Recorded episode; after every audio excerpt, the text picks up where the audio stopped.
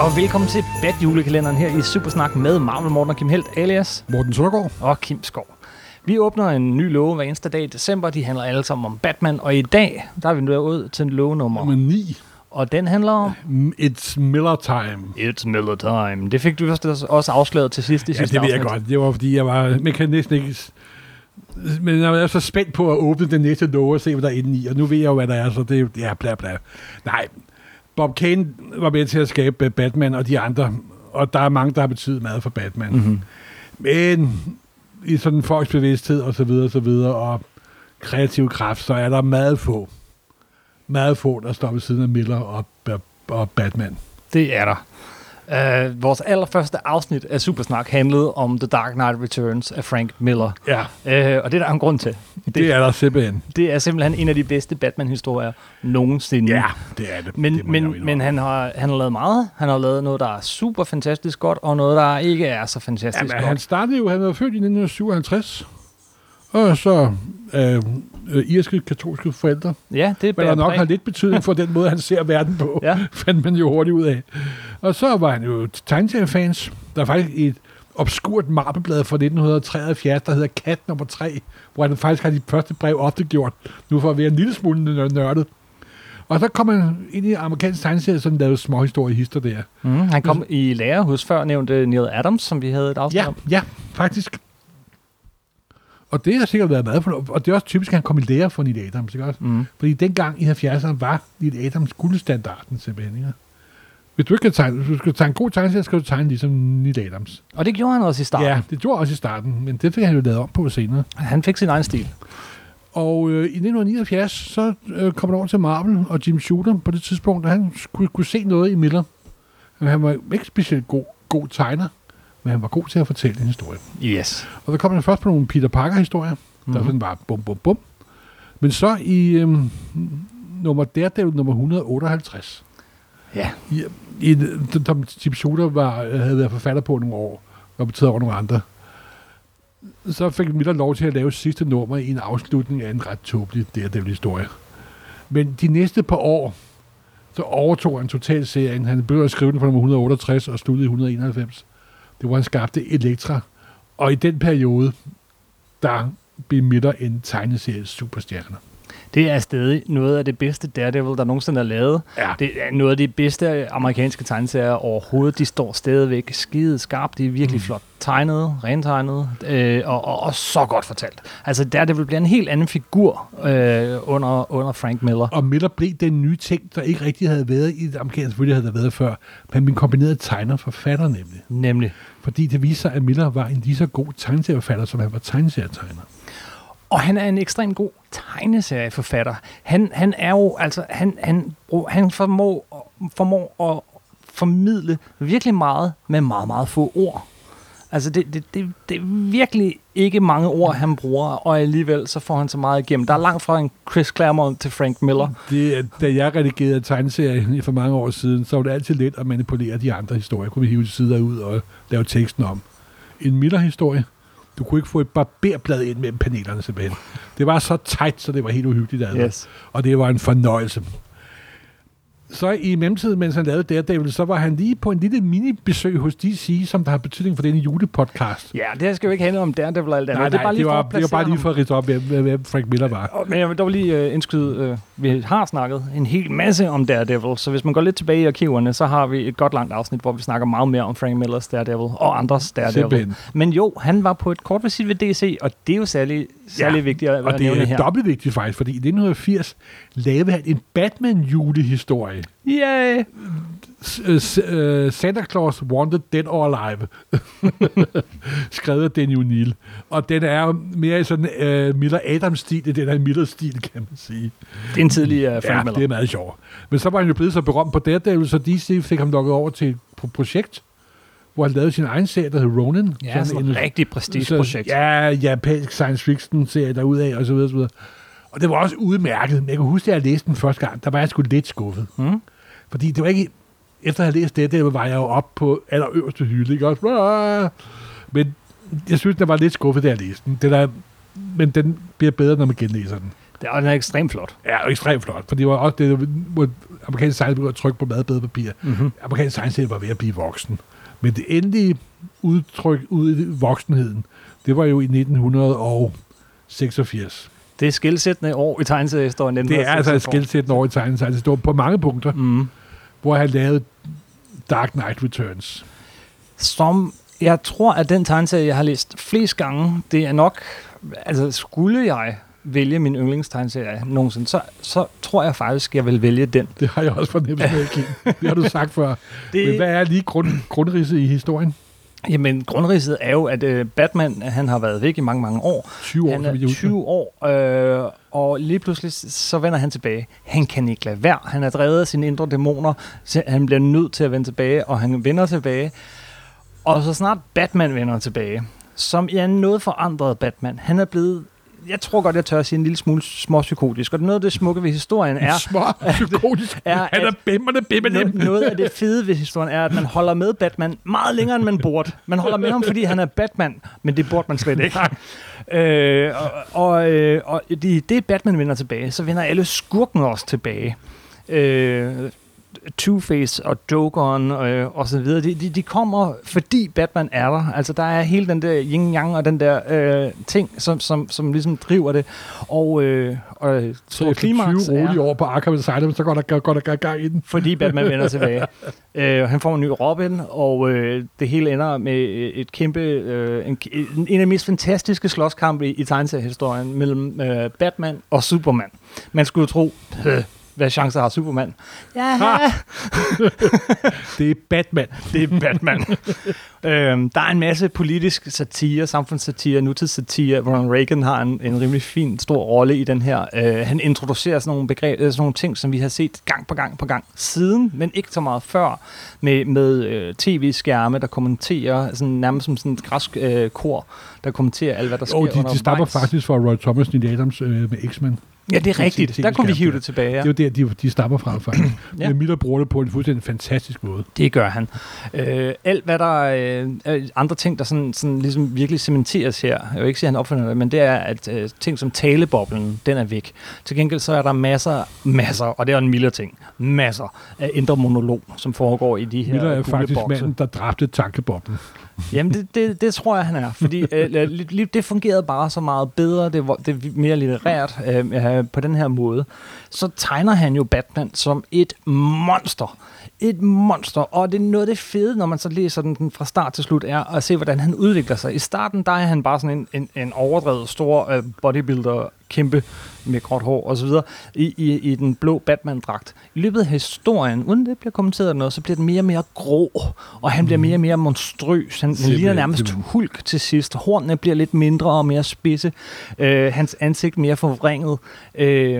Og den har den ene fantastiske scene efter den anden scene. Da jeg skrev mit bachelorprojekt i sin tid for lang tid siden, handlede det om tegneseriens sprog, og der brugte jeg faktisk, jeg brugte Persepolis, men jeg brugte, før den, så brugte jeg Frank Millers Dark Knight Returns til ligesom at illustrere tegneseriens sprog.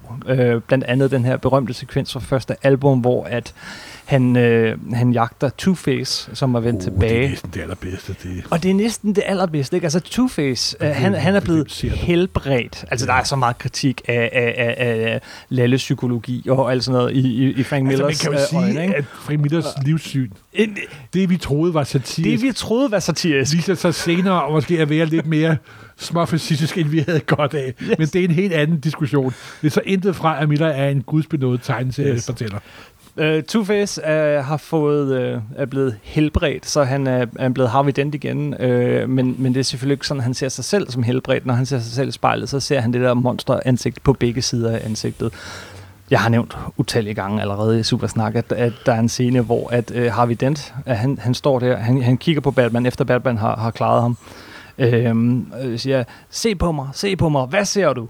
Og så klipper vi til et billede af den her flagermus, som første gang, som Batman møder i barndommen. Og så tilbage på Batman, og han svarer, jeg ser et spejlbillede. Ja. Og du siger, nævner du flagermus, det var også Miller, der indførte den der dæmoniske flagermus i Batmans fortid. Sådan et dyre totem, faktisk. Det lykkedes ham at lave i den her tegneserie noget, som jeg ikke mindede og har set før, men altså et på en måde krydsklippe, altså ligesom man kan gøre på film, altså med, at man lige pludselig lægger et lille glimt af et eller andet ind over, så vender den der flagermus tilbage i små glimt. Jo, men også det, at han sådan lidt redefinerede Batmans oprindelse faktisk. Mm-hmm. Lidt ligesom han gjorde første gang, da han overtog forfatterskabet på Daredevil, hvor han i 1968, nummer 168, et bang introducerede Elektra, så hun altid havde været der. Og det er et godt trick, må man sige. Nej, det er også det mest fantastiske ved den her serie, var, at den kom i 4 sådan tykke hæfter. Og så skete der det, at nummer 1 fik en superstjerneanmeldelse i Rolling Stones. Og det, selvfølgelig kan man sige, at tegneserien op gennem 70'erne, 80'erne og 90'erne var blevet anerkendt og så videre.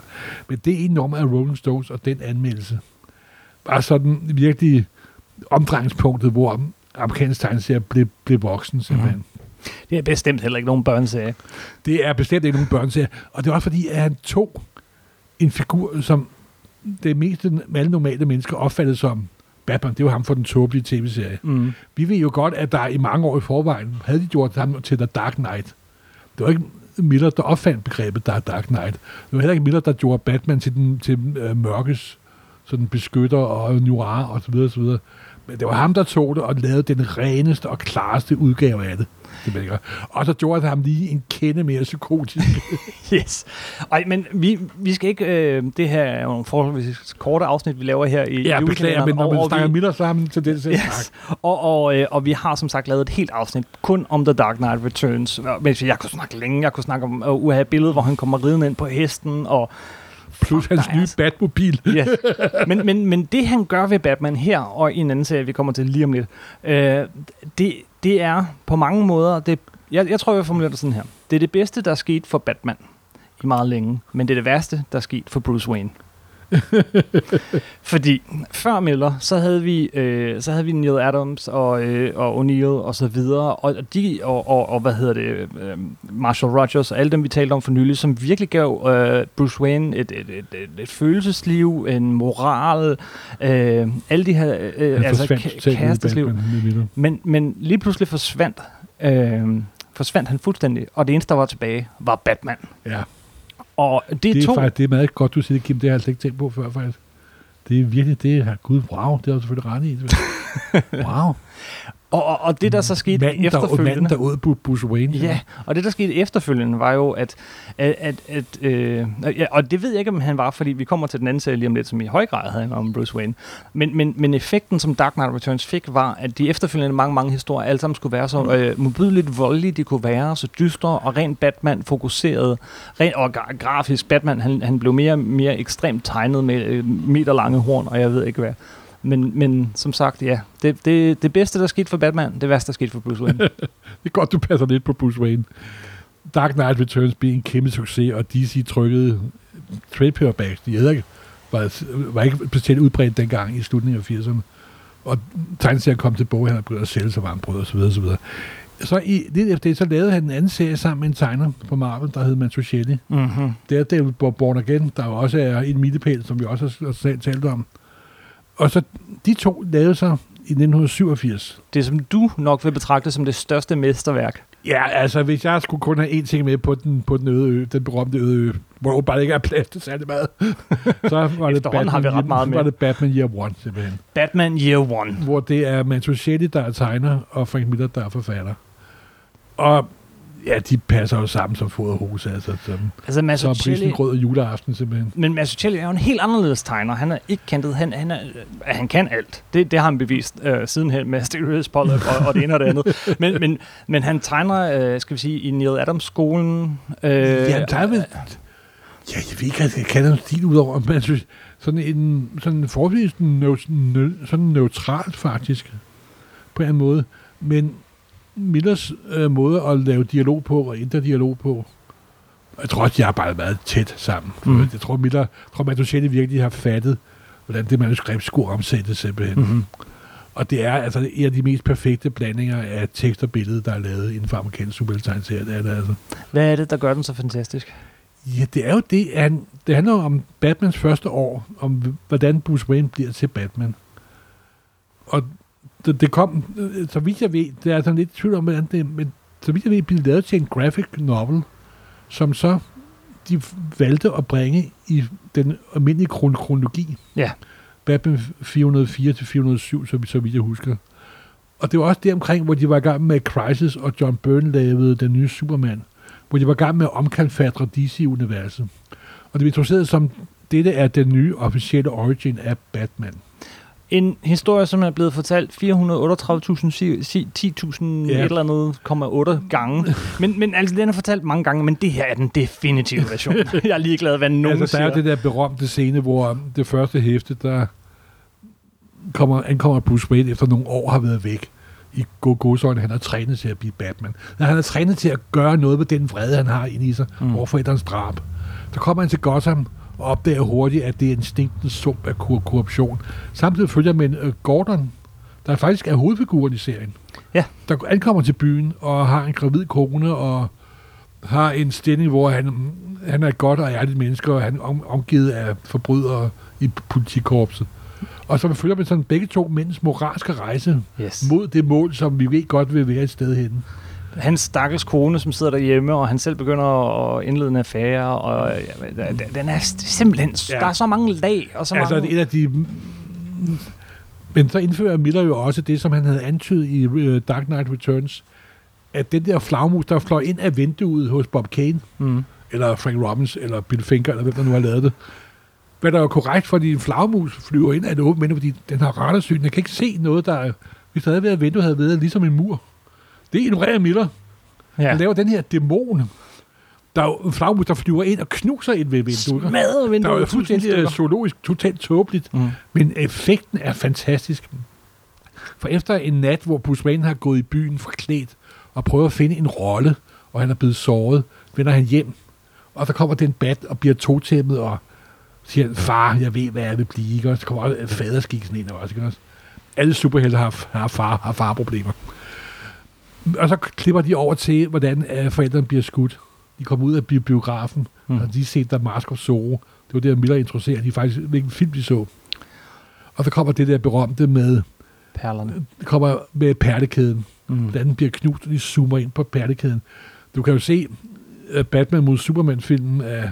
Ja, introsekvensen er en af de. Ja, de bruger også perlekæden simpelthen. Jamen, og det gør de, og helt tilbage fra Tim Burtons første Batman-film. Altså, de her to historier, vi nu har nævnt, har haft den største indflydelse på alle filmatiseringerne af Batman siden. Jamen, der er ikke en eneste af de her Batman-film, måske ved undtagelse af Batman og Robin-filmen,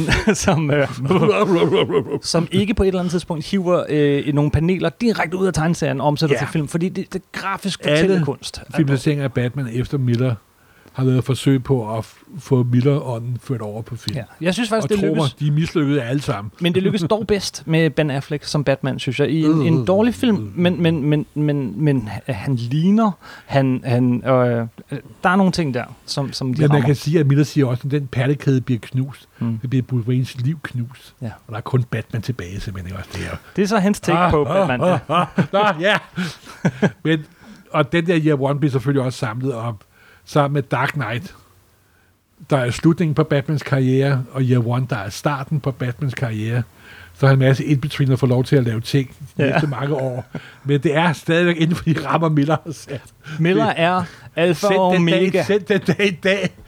Det er lykkedes nogle forfattere at prøve at bryde ud af Miller-fængsel, men om det er lykkedes... Det kan man ikke, fordi Frank Millers Batman er alfa og omega, det er begyndelsen og enden.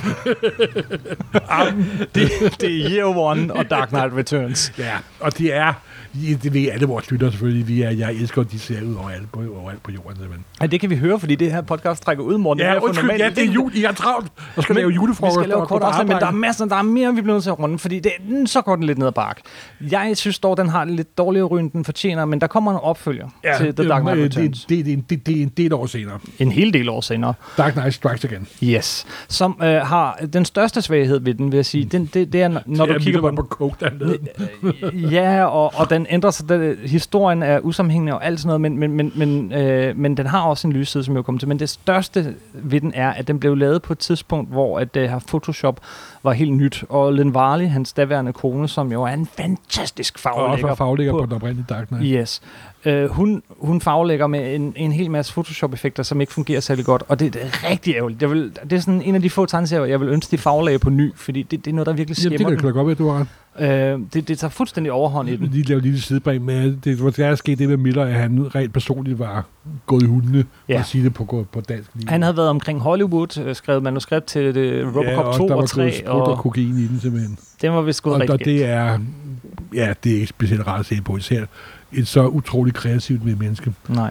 Men så han blev også skilt for lidt Varley, der var hans kone. Han var kommet op og skændt med enkeren Klaus Jansson. De har arbejdet aldrig sammen senere. Ja, som ellers havde været. Ja, de var også et perfekt par. Så lavede han diverse andre ting, og så for nogle år siden, efter han var kommet ud af sit misbrug faktisk. Er vi færdige med The Dark Knight Strikes Again? Skal vi ikke lige sige, altså det der jeg siger om den er, at det er også et take på hele DC-universet. Du har Atom som gammel... men man kan sige, at det er en utrolig satire på DC-universet. Ja. Men jeg har aldrig rigtig brugt mig særlig meget om. Den er fast i studiet. Nå, men det er den også, men altså... Hvis det var godt tegnet, så var det i år. Så en del år efter, jamen lad os lige afrunde hele det her Dark Knight Returns-univers. Fordi så ville han vende tilbage til den, og han begyndte på en serie om Batman, som så endte med ikke at være en Batman-serie alligevel. Yeah. Som skulle have været sådan en den hedder Holy Terror, og var sådan en, hvor Batman smadrer Miller Osama Bin Laden. Som der måske aldrig rigtig kom så over 9/11. Nej. Kan man sige. Og Holy Terror er en stærkt ubehagelig serie, for jeg har det faktisk ikke engang inden for min dør. Jeg heller ikke. Jeg vil ikke have den inden for... Det er et meget fortvivlet, vredt menneske, der fyrer alt sit hadefulde lort af. Og lidt håbløst tegnet. Ja, det er også det. Det er helt tydeligt, at den er lavet i bunden af hans desperation og så hans misbrug. Men han fortsatte jo så ellers i de her år. Der fortsatte han så mest med den serie, der hed, Sin City. Som, altså, han udviklede sig grafisk til sådan noget ekstremt sort-hvid, og blev meget kendt for det. Og man kan også sige, at han måske også en mand, der kom til at tro på sin egen presse med deltøjninger. Mm-hmm. Men der jo sker ofte. Nå, nu er jeg ondskabsfuld igen. Men så for et par år siden, så kom DC som en træer. Miller kom ud af sin misbrug, og så lavede DC en træer, hvor Miller var medforfatter og producent på, der hed Master Race. Yeah. Det var Adam Cooper, der havde tegnet i virkeligheden. Yes, og i virkeligheden nok også Brian Azzarello, der havde skrevet den. Og der kom en lille prequel til den også. The Last Crusade om Robin. Hvor Miller prøver at forklare, hvorfor at Batman trak sig tilbage i 20 år. Ja. Han vendte tilbage i Return of the Dark Knight. Tegnet er altid gode, John Romita Jr. Ja, men desværre, den fungerede ikke. Nej. Hvad synes du om The Master Race? Det der betyder bedre end Dark Knight Strikes Again. Det synes jeg også. Det er den. Men jeg ved ikke, hvad vi har haft med, der gør for at være helt ærlig. Altså. Det lyder lidt på ham indimellem, som om han lavede den. Han tegnede en forside til serien. Altså. Nej, jo, han gjorde. Han lavede også nogle enkelthæfter af de der, men han tegnede ikke selv, og heldigvis for det. Det kan han ikke længere. Nej, altså, og nu trækker jeg lige de ord tilbage, fordi han har jo så åbenbart de ting, han virkelig gerne vil, laver han så. Hvis du har set hans opfølger til 300... Nej, det har jeg ikke fået læst nu. Det kan godt være, men jeg håber, at han er på vej. Det er immervæk flot tegner. Altså, en af mine store ønskedrømme er, at hvis han bliver så sendt igen, eller hvad man nu kan blive. Ej, men sådan, han tegner ikke ligesom han gjorde dengang. Nej, men den er stadig flot tegner. Jeg tror, at den mand muligvis har et af de ultimative mesterværker i sig, hvis han kunne beskrive sit eget. Mm. Optur og så nedtur. Men historien går jo, at han ligesom, eller han har selv sagt, at nu laver vi den her Dark Knight Returns 3, fordi jeg i virkeligheden gerne vil lave den her Batman-historie. Den han arbejder på lige nu, mens vi taler. Så forhåbentlig kommer den. Måske er det. Så lavede han jo også som forfatter den der All-Star-udgave af Batman. Ja, det er en af de der sjove serier. Nogle år, imellem de her mellemliggende år, mellem Dark Knight 2 og 3, så lavede han... en serie med Jim Lee, som All-Star Batman and Robin the Boy Wonder, tror jeg, den hed. Den blev aldrig færdiggjort. Nej, der kom 8 numre. Ud af 12. Yeah. Og den hænger stadig. Og jeg vil ikke være overrasket, hvis den blev lavet færdig en dag. men det var mærkeligt. Altså, det var sådan, det var Miller, der prøvede på at være Miller. Han skruede helt op for Miller. Jo, men han blev også lidt ligesom den gamle Adams. Han blev sådan en kopi på sig selv, en parodi på sig selv. Men det var også, vi følte det også lidt som om, han bare pissede på folk, men han synes, det var sjovt, ikke? Altså, Batman... Jeg prøvede bare ikke at om. Batman sagde, hvad andet ord Batman sagde, var goddamn. Ja. Det heller ikke, og ufærdiggjort, altså heller ikke det store. Det. Så. Skal vi stoppe her? Jamen, men prøv at høre, hvor begejstret vi begyndte, ikke? Ja. Og så ender vi her. Men altså, Miller er, så vidt jeg ved, ved at blive sig selv igen. Så man må håbe, at hvad fremtiden vil bringe. Forhåbentlig noget godt. Simpelthen. Så, Morten. Ja. 25 minutter. Beklager. Vi satser altid på at holde dem på 10 minutter, men det er jo super snak. Ja, det er Miller. Og det er Batman. Ja, men rigtig glædelig jul. Tak for denne gang. Vi ses til den 10. december. Simpelthen. Hej.